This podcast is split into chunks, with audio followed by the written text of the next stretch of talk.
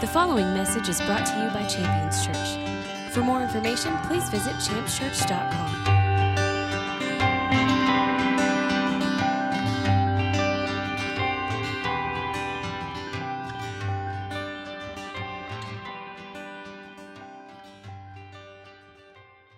Uh, I'm excited to get into the Word. There's, there's something in me that I want to share with you. I don't know uh, uh, if, if it's something that can relate or translate, but I had a, uh, a, a bit of a, uh, a challenge over this week. I mean, you know, things can be tough. You get busy, you have things that you, you have plans, and then your plans don't go like they're supposed to. Does that happen to you, or is it just me? I mean, it happens to you. Okay, I'm glad to know that it's not just me. So I had a, a number of plans, and it seems like everything was piling up. And then I, I finally had kind of the master plan to see things through. You know, if I can get this person over here doing this, and I can get that person over there doing that, and I can be over here doing this, then it's all going to work, you know. And you kind of keep telling yourself that, right? It's all going to work. It's all going to work. Uh, I, am kind of notorious. That's, that's one of my catchphrases. It'll work out. It'll work out. And it does. It, it, sometimes it's just not how you'd like it to work out. So I'm, I'm in this place where I, I've decided here's the plan. You got to understand, too, it's something that I'm not really looking forward to. There are jobs that I like doing. I mean, like I enjoy it, I, I really get a kick out of it. It's almost strange, you know. But when you know what is ahead and you, you know that you've got to knock something out and it's going to be a, a little bit taxing or maybe it's going to take more from you than you're normally used to, to having to give, it can be kind of like the, the mountain that's standing in your way, right? And of course, we have that faith that, that can move those mountains. Well, this literally was a mountain. Uh, there was a, a job that, that we had been hired to do to move a, a lot of, of rock.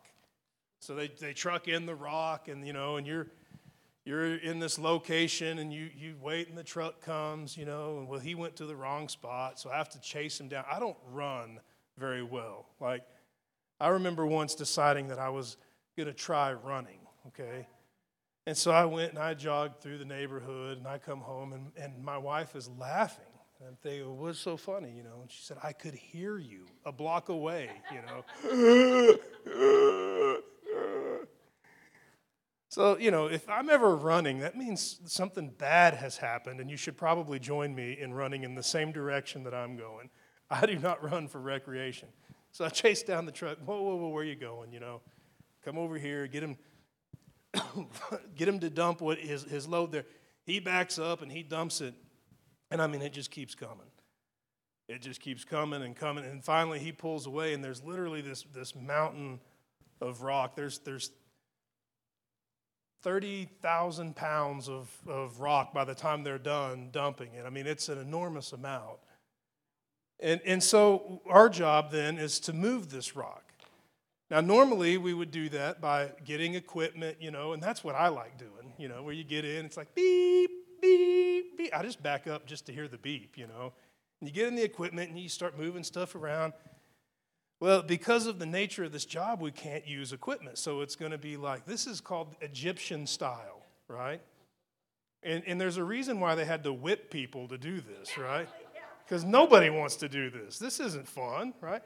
They, we have shovels and wheelbarrows, and it's just slow going, and we're moving the rock. And then we have to take the rock, and we have to go all the way through the property to the very middle, and then, and then you know, we dump it out and, and go back and do it all over again. Well, I have a, a deadline to meet, and, and I'm shorthanded. I've got one guy with me, and I've got the plan, though. Me and this guy, we're going to do it, you know. This is going to be one for the books. We're going to look back on this, and it's going to be a total success. And we're, we're moving, and I'm, I'm, I'm, I'm starting to feel it, you know, it's going to work, it's going to work. And, and then my guy comes up to me, and, and, and I like this guy. And he just says, Hey, man, I'm, I'm not going to be any good to you. I, I got to go. And I'm, I just step back, like literally, because I'm thinking, I need a translation. What does that mean? You're not going to be any good to me. And he said, Well, you know, it's like if, uh, if, if we're on the same team and someone gets injured, you know, it's no good if I'm out there playing. I, I, I need to just go because, you know, I'm, gonna, I'm just going to slow you down. And I thought, how could you possibly, if you're here helping me, even, even if you are really slow, how will it slow me down? you know, I, I just got to go. So then now all of a sudden my plan is wrecked, right?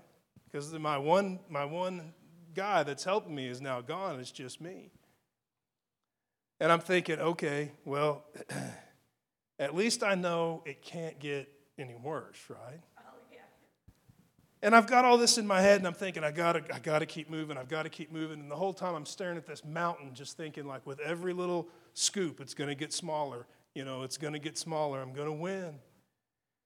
And I, have got this now in my mind that I have to stay so focused on this, this, this job, this task, this mountain, and I'm fixated on it. It's all I can think about, you know.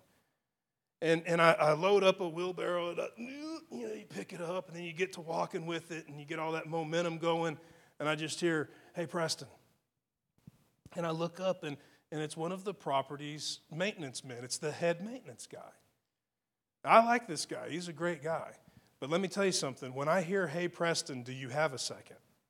That doesn't end well for me, ever. The only reason why he ever comes and talks to me is when he needs something done, or we're not doing something right, or something's broken, or something like that. He's never come up to me and been like, you know, hey, Preston, let's talk about your hobbies and the things you like. You know, he's always coming up to me and saying, hey, Preston, we need this done, this done, and this done. You know, we've got complaints and we need this done. So I hear, hey, Preston, do you have a second?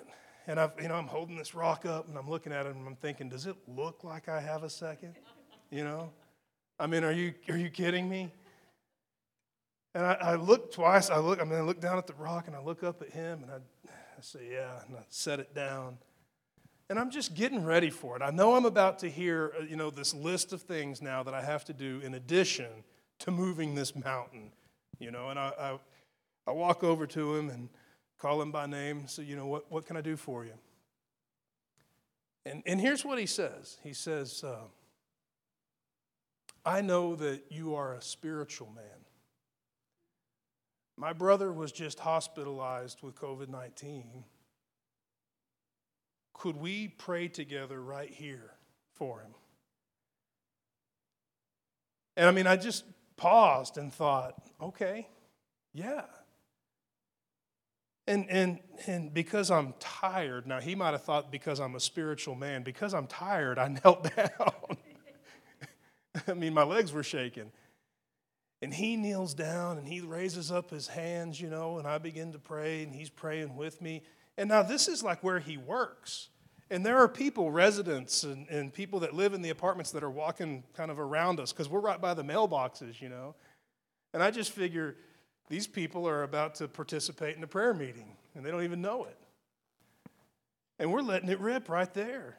And then, of course, you know, we, we close the prayer, and he gets up, and, and we exchange uh, some, some words of encouragement to each other, and, and then part ways, and I get back to it. Well, needless to say, I mean, it took the rest of the day, but the mountain eventually disappeared. But here's what, here's what blew my mind about the day, and it's really kind of the foundation for the message, was I got so distracted by work, so distracted by the mountain that was in front of me, so distracted by all the tasks that I believe I'm supposed to get done on a deadline that I forgot something, and this man reminded me that I'm a spiritual man. And the same is, is for you. I mean, you're a spiritual person. You, God has a call on your life to do great things. And we get so fixated on the stuff that we have to do. And I put that in, in little, you know, uh, metaphoric quotes there because we think that matters. The reality is, God has a call on our life a call to do great things, powerful things, to, to be present for people in their time of need, to help free them from their oppression in their mind and even physically, to, to be a source of liberation. And everything good in the kingdom of God is supposed to flow through our lives. And I realized something you know, I'm looking at the wrong thing. I'm staring at this mountain of rock and I'm seeing a chore. And what I need to realize is that I'm alive and well and functioning today to be a catalyst for everything in the kingdom of God. And I want to talk to you just about that in, in the call upon your life. Now, a lot of this is going to sound familiar because at times we discuss this, it's an important thing. But here's a few things that we'll find when we go through the scripture together. One, what God gives us. God gives us something. gives us something. It's important to, to know what that is. Another thing we're going to find is who we are. So, one, God gives us something. Uh, two, who we are. And then three, what makes a way or what opens the door for blessing?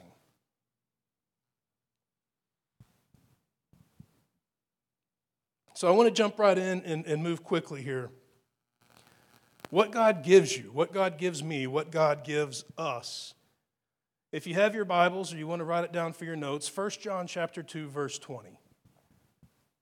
1 John chapter 2 verse 20. It says this and it says this very plainly. It's speaking to you, so if you're the reader, this information is directed at you. You have an anointing from the Holy One. You have an anointing. I have an anointing. As a Christian man or a Christian woman, you have an anointing given to you by God. That's confirmed in, in 2 Corinthians 1.21, where you see that the, the one who is God, who established us in Christ, also anointed us.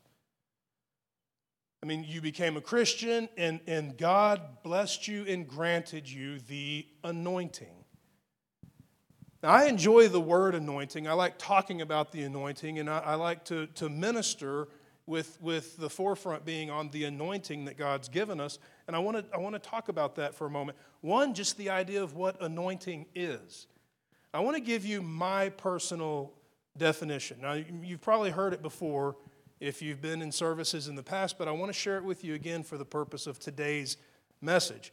This is Preston's definition of anointing it's God's ability as my enablement. God's ability is my enablement. All the things that He's capable of doing bestowed upon on me in the situation or circumstance that I'm in. God's ability as my enablement. God making me able to do all of the things that He can do. So, by definition, the word ability, remember, God's ability is your enablement, ability to possess the means or skill to do something. Ability to possess the means or skill to do something. God has tremendous ability. I mean, He can part the seas, He can raise the dead, He can heal the sick, He can multiply the, the, the bread, and He can turn the water to wine. I mean, all of the biblical miracles and all of the things that you see, you see as the ability of God. But that enablement is released through me and you. In the accounts that we see in the scripture, we see the Holy Spirit upon Jesus, Jesus being enabled with all of the abilities of God, and he functions and ministers and performs these signs and wonders. Ability, by definition, again, meaning to possess the means or skill to do something. Then enable, by definition, enable. To give the authority or means to do something or to make possible. So, by my definition, if, if anointing, if the anointing that's on my life means God's ability as my enablement, it means now it's possible for me to do the things that God can do. God flowing through my life, God moving in power through my existence, bringing into existence His will and bringing it to pass in great and magnificent ways. The anointing that's on your life is powerful. I want you to think for a moment about the, the recorded ministry of Jesus Christ in the Gospels. You know, I mean, whatever your mind goes to first. I mean, it, it could be something that you remember from Sunday school when you were a kid, it could be healing the sick. I mean, it could be raising the dead. It could be coming out of the grave. It, it could be any number of things that just simply sum up the power that Jesus ministers in in the recorded Gospels. And then I want you to, to hear this passage of Scripture out of Luke.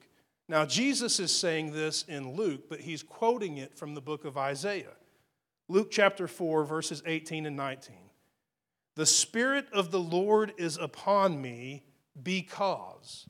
Now, I always stop right there. And I think about just for a moment the importance of this statement. The idea that the Holy Spirit is in our lives active through our lives, the Spirit of God being upon you, there's a reason for that. Not just to make you feel better about yourself or prove that you're a Christian, but rather there's a purpose behind it. Jesus is revealing this as he's quoting Isaiah The Spirit of the Lord is upon me because, because God anointed me. He made his ability to be my enablement. God has anointed me. And anointed me to do what? Why would he do this? Well, Jesus gives a list of things to preach the gospel to the poor, to proclaim release to the captives, recovery of sight to the blind, to set free those who are oppressed, and proclaim the favor of God. Now, this is a passage of scripture that I want for every believer to be able to claim for themselves. This isn't simply exclusive to Jesus, but you and I could wake every morning and declare and proclaim this The Spirit of the Lord is upon me because God has anointed me. He's anointed me to preach the gospel, He's anointed me to bring release from captivity and freedom from oppression. He's anointed me to open up blind eyes, He's anointed me to proclaim His favor.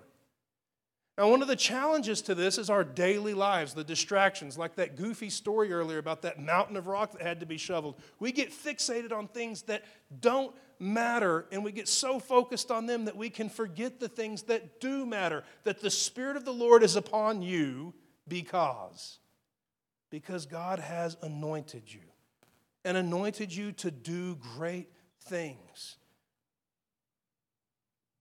When Jesus' life is described, it's described in Acts chapter 10, and I want you to hear this description. I mean, it's a brief description. It's not like a biography was written, but it's simply a statement about Jesus. Acts chapter 10, verse 38. Acts chapter 10, verse 38. You know Jesus of Nazareth, how God anointed him now, we're focusing on the word anointed. I mean, if I were studying right now, I'd be circling the word like, hey, there it is again. You know Jesus of Nazareth, how God anointed him with the Holy Spirit and with power, and how he went about doing good, healing all who were oppressed by the devil, for God was with him. What an incredible description. Now, here's what I want to offer to you. Do you believe that the same anointing that God placed upon Jesus, that God has placed upon you, the scripture declares that, positions this verse to describe your life too? I believe wholeheartedly, yes, it does. I want to live my life in such a way that when I'm being described, someone could say, You know, Preston Humphreys, how God anointed him with the Holy Spirit and with power and how he went about doing good, freeing those who were oppressed by the devil because God was with him. I mean, this is a call that we have upon our lives. The question is is this a call that we embrace and that we walk in? I got news for you. Earlier in the week, I was so fixated on a pile of stupid rocks that I forgot the call on my life. That when someone said, Excuse me, can I have a minute of your time? My first thought was, No, I'm busy. But then when I was reminded, wait a second, this is why I live. When you pull me aside and say, hey, I know you, I know that you're a spiritual person. I mean, he didn't quote Acts chapter 10, verse 38, but he was saying there's a reputation here that you live differently than most, that, that I can't just go over there or over there. I can't just grab him or go and talk to her, but I'm coming to you and I'm coming to you on purpose because of this reputation. Will you help? That's what I live for. That's what we're called to live for. I understand that we live daily lives, that we have routines, that we have jobs, that we have responsibilities, and that we have duties, but I want to charge you with this those duties, those resp- responsibilities, those daily lives are not our identity. They're definitely things that we do, but they're not who we are. God's given us a tremendous identity. I want to talk about that in just a moment. I want to talk about that after we talk about the anointing and what it does. Let me give you a passage of scripture here concerning the anointing and what the anointing does. You have been given an anointing, there's no doubt about that. So, what does that do? I'll give you a passage of scripture out of Exodus. Exodus chapter 40, and I want to read verses 13 through 15. God's talking about the anointing, and then he talks about what the anointing accomplishes or, or what it does here in the last part of this passage. I want to read it to you. Exodus chapter 40, beginning in verse 13. Now, he's talking uh, uh, to Moses about Aaron. He's speaking about the priesthood, and he says, You shall put holy garments on Aaron and anoint him and consecrate him, so that he may minister as a priest unto me. You'll bring his sons, and you'll put tunics on them, and you shall anoint them, even as you anointed their father, that they may minister as priests to me. Now, here's the part that I want us to catch. And their anointing will qualify them for a perpetual priesthood throughout the generations. The anointing is a qualification to function as a priest unto God. Now, I want to read you a few passages of Scripture. I, I told you before was we were going to find out who we are. Let me give you one out of Exodus chapter 19, verses 5 and 6. You'll see similar passages in Hebrews 3:1 and Matthew 12:50. Now then, you indeed will obey my voice and keep my covenant. Then you shall be a possession of mine among all the peoples for all of the earth is mine, and you shall be to me a kingdom of priests, a holy nation. Uh, here's a few more passages of Scripture Revelation chapter 1, verses 5 and 6. To him, speaking to Jesus, who loves us and releases us from our sins by his blood, he made us to be a kingdom of priests to God the Father. To him be the glory and dominion forever and ever. Amen. 1 Peter chapter 2 verse 5. You also are living stones being built up as a spiritual house, a holy priesthood to offer up spiritual sacrifices acceptable to God through Jesus Christ. 1 Peter chapter 2 verse 9. You are a chosen race, a royal priesthood, a holy nation, a people for God's own possession, so that you may proclaim his excellencies uh, as he has called you out of darkness and into his marvelous light. I want to give you one more Revelation chapter 1, verses 5 and 6. We read that earlier. I want to give you a passage out of Revelation again. Uh, Worthy are you to take the book and break its seals, for you were slain and to purchase for God from your blood men from every tribe, every tongue, every nation. You have made them to be a kingdom of priests to our God, and they will reign upon the earth. I mean, it's a lot of reading. I even get a little clumsy reading that much. But did you see a common thread through those passages about who we're called to be? Did you see the word priest used throughout there? We're a kingdom of priests, a nation of priests. The anointing that God has placed upon our life is still qualifying or marking or identifying us as those who are priests unto the Most High God. The anointing is on my life, and the anointing is on your life so that we can carry out the will of God, the ministry of God. We're called to be priests. Now, this can be a challenge to us in our minds because of our vocabulary, because of how things have changed. I remember working with a team in Oklahoma. I was pastoring there, and, and there was a, a, a staff of, of, three or four young pastors, and, and they were going, uh, we were talking about this, and it was a real issue for them. And we were talking about the idea that they were, were functioning as pastors. You know, well, I think that's a fine thing, but really the truth is the word pastor is not even in the Bible. You might find the word pastor as a translation, but the real word is shepherd. I mean, the word pastor was a word that was used after the Reformation so that we could identify those who were, were leading congregations as something other than father or priest. It was, it was basically not to appear Catholic. They were using the word pastor. But the identity is, is necessary. We've got to get back to the word priest. I mean, it's kind of throwing out the baby with the bathwater if we just eliminate the word priest because you have a call upon your life to function and operate as a priest to the Most High God. You have the anointing on your life, identifying you, qualifying you as a priest to the Most High God. There's a reason why when you live your life, those around you ought to see the difference in your life, be drawn to you, and come to you to receive from you. You are marked by the anointing as one who functions and operates in the abilities of God, enabled by his ability. It's an interesting thing to consider. And I have to think one of the greatest tragedies that's ever happened in, the church is the separation from the word priest. That during a Reformation, we would say, well, that sounds too Catholic, so let's do away with it. I got news for you. The word priest is Christian. The word priest is 100% Judeo Christian. God has called us to be a holy priesthood, a nation of priests. The anointing is on your life, marking you as a priest, one who would serve and carry out the will of God. And to separate ourselves from the term priest, to just become member, I'm a church member and that's my pastor, is to step into something that Jesus hates.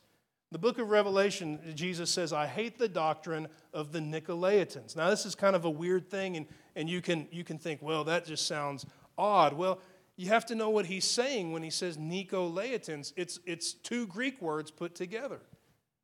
Nico, like, you know, how many of you have any products that are Nike, right? It's just, it's just a word meaning victory or, or to conquer. Nico, to conquer, laitans, the layperson, the, the church member. He says, I hate it when, when there are people who are in charge of or lord over the congregation. The congregation is meant to all function as priests. If we have church members and pastors, we have failed to see what God's called us to. He's called every single believer to function and operate as a priest in his house. You have an anointing, you have a call upon your life. Do we function and operate in different ways? Sure, we do. We have different personalities, we have different callings, we have different things stirring in each one of us. But if we give in to a mentality that there are church members and there are pastors, then we miss out on, on the biblical call to function and operate as priests. I want to tell you why this is important and how this works. I, mentioned to you before that we would find what makes a way for blessing. I want to offer a passage of scripture to you, and, and I want to, to read through it, and then uh, I want to share some thoughts on it with you. you know, what makes a way for blessing? I want to give you this passage of scripture out of uh, Numbers.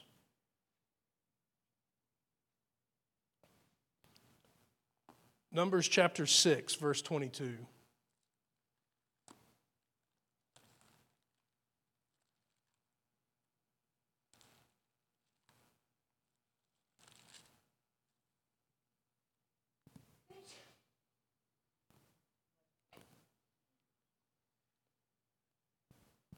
Numbers chapter 6, verse 22, you see Aaron operating as a priest. Now, this is recorded as a very rich piece of history. It's also an example for each of us. There's instruction being given for, for what the priest is meant to do and how he's meant to function or how uh, that priest is meant to function. In this case, he is Aaron. In verse 22, you see the, the Lord spoke to Moses and said, Speak to Aaron, that's the priest, and speak to his sons, those are the priests, just like you and me, and say, Thus you shall bless the sons of Israel. You shall say to them. So, what you see here is God's giving instructions. He's saying, Hey, go get the priest, and then let's tell them what they're supposed to do. Let them know that they are to bless people. Let them know that they are to do the following. And this is where we get what we call uh, Aaron's benediction. The Lord bless you and keep you. The Lord make his face shine on you. The Lord be gracious to you. The Lord lift up his countenance on you and give you peace. Now we know that as, as the, the of Aaron's benediction, this blessing that's being released, but I want you to see the sentence that follows after this instruction is given. So the priest shall invoke my name on the people, and then I will bless them. Now remember, you're called to be a priest. You have an anointing on your life to be a priest. Did you see something in that last line when God's giving these instructions? The priest shall invoke the blessing on the people, or the, the excuse me, the priest shall invoke the name of God on the people, and then God will bless them. I want to make sure I say that clearly because this is really the point. The priest shall invoke the name of God on the people, and then God shall bless them. If you take this sentence and we were to write it out, if we had a big whiteboard here, the priest shall invoke the name of God on the people, then God will bless them. You see step you see step 1 and then a result. You see cause and effect. You see first the people shall invoke the name of God, then God will bless them. What would happen if priests began to, to not invoke the name of God? What would disappear? Blessings. I mean, if I were Satan, if I were our enemy, I would want to get people so far removed from their identity as being priests that they wouldn't for one moment feel that they were qualified or called to invoke the name of God. I would try to take away that identity from every single believer in order to limit, in order to hinder the outflow of blessings. But you're a priest, you have an anointing. You have a calling upon your life to invoke the name of God, and the result is blessing. Just like what's written there. And oftentimes, you know, we, we, we pursue a life of prayer and other disciplines, and I've got news for you. I've been in prayer meetings before that I literally thought, this, I think there's better use of our time. I mean, we, we, we've come to a place where we pray for people, but we don't ever invoke the name of God. We don't ever function like priests. We've been trained, but we've been trained in the wrong way. And I'm not throwing rocks at that, I'm simply offering thoughts. Do you think for a moment, if we were to ask God, Father, will you renew my mind and take all of the, the, the ways that I've been trained? If they're doctrines of men that are unfruitful, let them, let them be revealed and cast out. I want to see your call on my life in the Word to function as a priest. I want to learn how to invoke your name. I want to know how to see blessing released in the lives of people around me as I walk in the calling that you've placed upon my life as a priest in the holy nation that you've called into existence. I mean, that's really the idea behind the message. So, you know, when we talk about invoking the name of God, I mean, the word invoke there, I want to give you a definition for that. Invoke the name of God. To cite or appeal to something or someone, in this case, someone, as having authority for action or support. To cite or appeal to someone that has authority for action or support. I mean, let me give you just a real basic, pretty watered down example. Uh, if, if somebody were breaking into a house and you called the police, you would be invoking the police. You would be calling on someone who had authority to do something about it for help. You and I have the anointing upon our life to call upon the name of the Lord as an authority in that situation for assistance, for action, or for support. To invoke the name of the Lord. I want to I want to give you a few uh, uh, things from the scripture here. Now, we've we've given some of these before, but I've always wanted to point out and have pointed out in the past, even the banners that we have here in the sanctuary. These are all different names of God, identities from the scripture that God's given us. I mean, you could invoke any of these names: Rapha, healer. You know, I mean, uh, uh Jireh, uh, the Lord will provide, and and you have uh, Shema over here which would mean uh, present or hears, uh, that, he's, that he's in the room, that he's listening. I mean, you have these identities of God that we are called to invoke in the situations and the circumstances that de- we deal with, with uh, the calling upon our life to see his authority or his action or his support released. Let me give you a, a few of these just for your notes. I mean, I'm going to read through them quickly. I know it's tedious, but if you want to write them down, it's worth it. Let me tell you what I did this morning with these. I looked every one of them up and read the context. just because I, I wanted to remind myself of the context. Uh, Genesis 22 14 is where you see Yahweh Jireh, Yahweh Jireh, or Jehovah Jireh. I say Yahweh, but that's however you want to say it. The Lord will provide. I've heard that name uh, you know, called upon for, for times where provision was needed a number of different ways. I can tell you the context there was when a sacrifice was needed, God made provision. When a sacrifice was needed, God made provision. This is the identity of the one who would send his son Jesus Christ on, to take our place on the cross. Where a sacrifice was needed, God would provide. I'll give you another passage of scripture, Exodus 15 26. Uh, that's where you'll find Rapha, Jehovah, or Yahweh Rapha, the Lord that heals. God is making this, this call this to, to his people, saying that to keep my statutes, to keep my ordinances, the plagues of Egypt will not come upon you, for I am the Lord that heals. Uh, Exodus 17 15, Yahweh Nissi, N I S S I. Most people would translate it banner or victory. A, a good interpretation is victory, a good translation is banner. The banner was to signify victory. God is our victory. I mean, this, this comes at a time when, when a tremendous breakthrough and victory in warfare uh, came to pass miraculously. Uh, Exodus 31 13, Yahweh Mekadesh, the one who sanctifies or sets apart.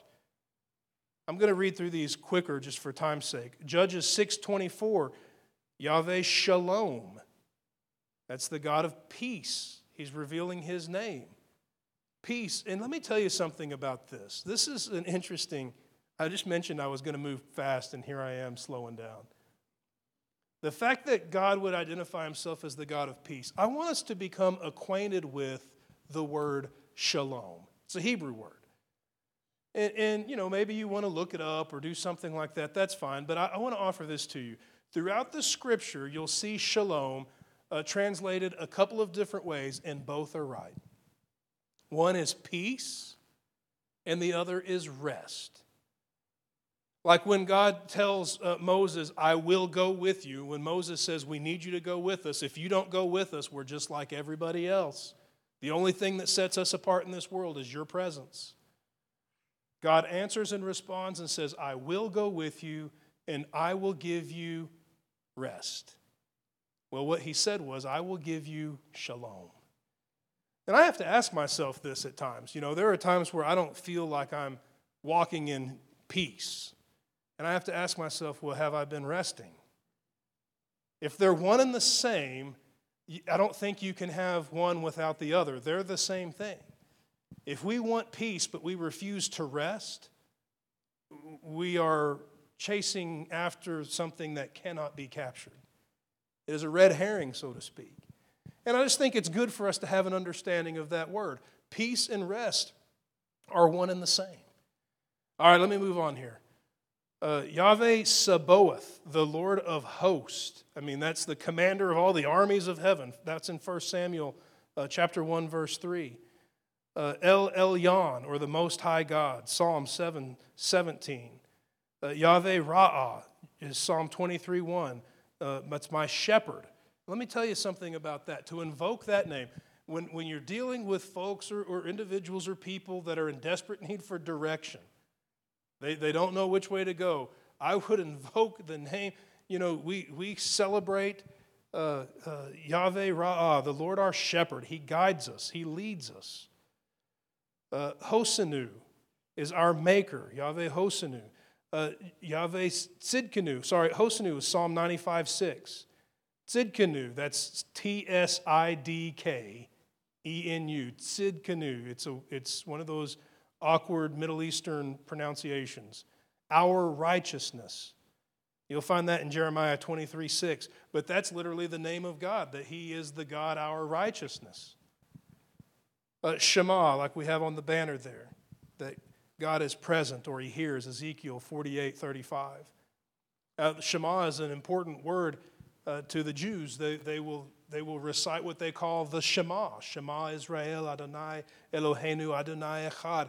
Hear, O Israel, the Lord, the Lord your God, the Lord is one. It's, it's one of the, the, the creeds that they will recite when they gather together and when they celebrate the scripture. But the idea that God is present or that the God hears our cry. I mean, we have all of these things at, at, at our disposal to invoke, to call upon. And it's not that they are different things, they are the identities of our one God. And then I want to offer this to you as we close. Do you think that there's any significance or any reason or importance? Or do you think it's just casual coincidence that it would be very important what Jesus' name was to be called? That an angelic messenger would come to Mary and say, and his name's going to be Jesus. It's very important that you don't name him Robert,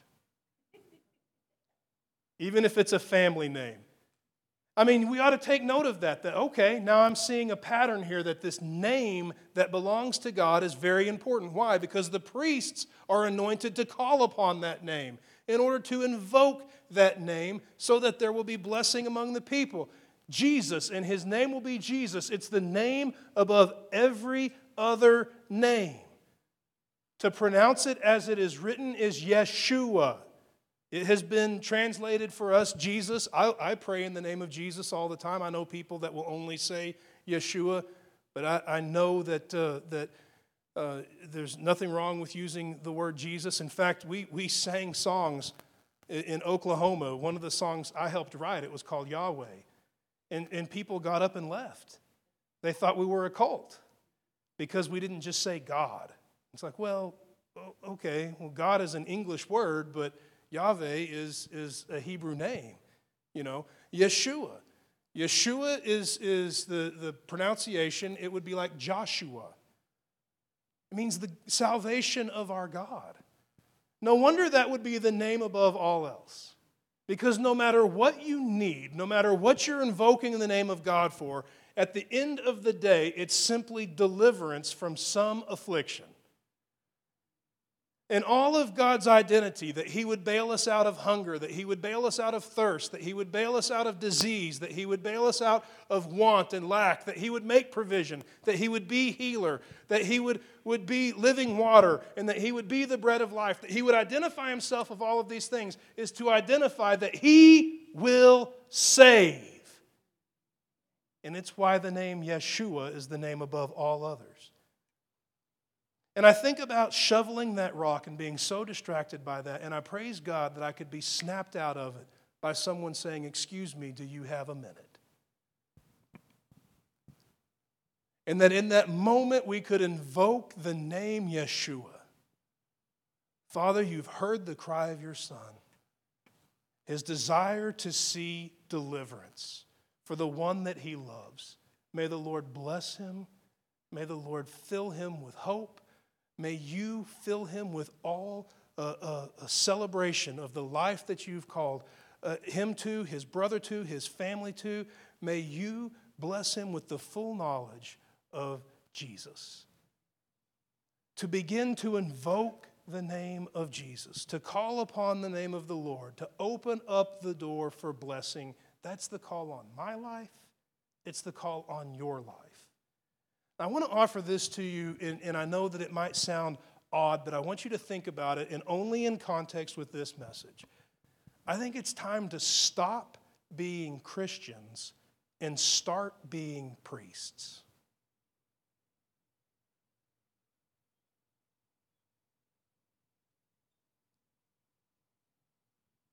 And please don't quote that out of context with this message. The reality is, as we have been called by Jesus, as we have been introduced into the, the heavenly kingdom of God, as we have called upon God as our Father and He has received us as His children, we have been purchased to be priests, to function and operate, marked by the anointing as those who would invoke the name of the Lord in order that those around us might be blessed. I want to ask you to stand with me. I want to pray for us this morning.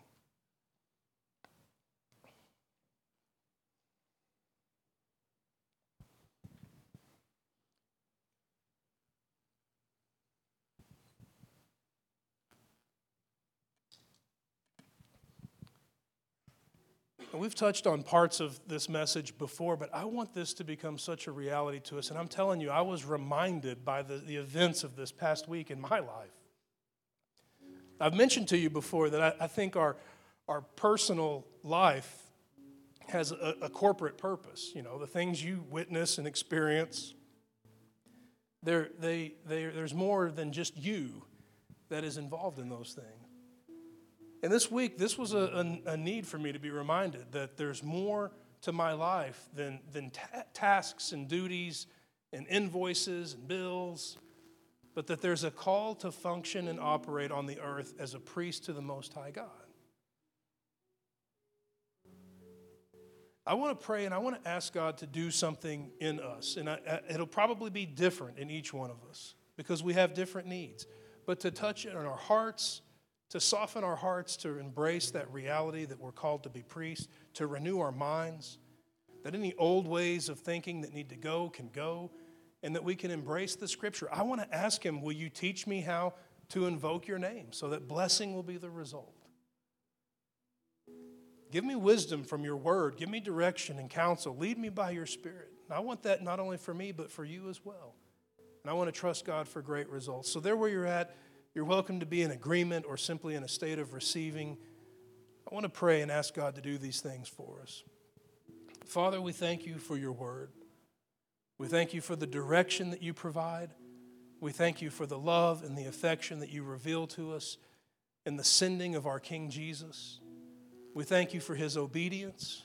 We thank you for his exaltation that he is enthroned forevermore to rule and reign.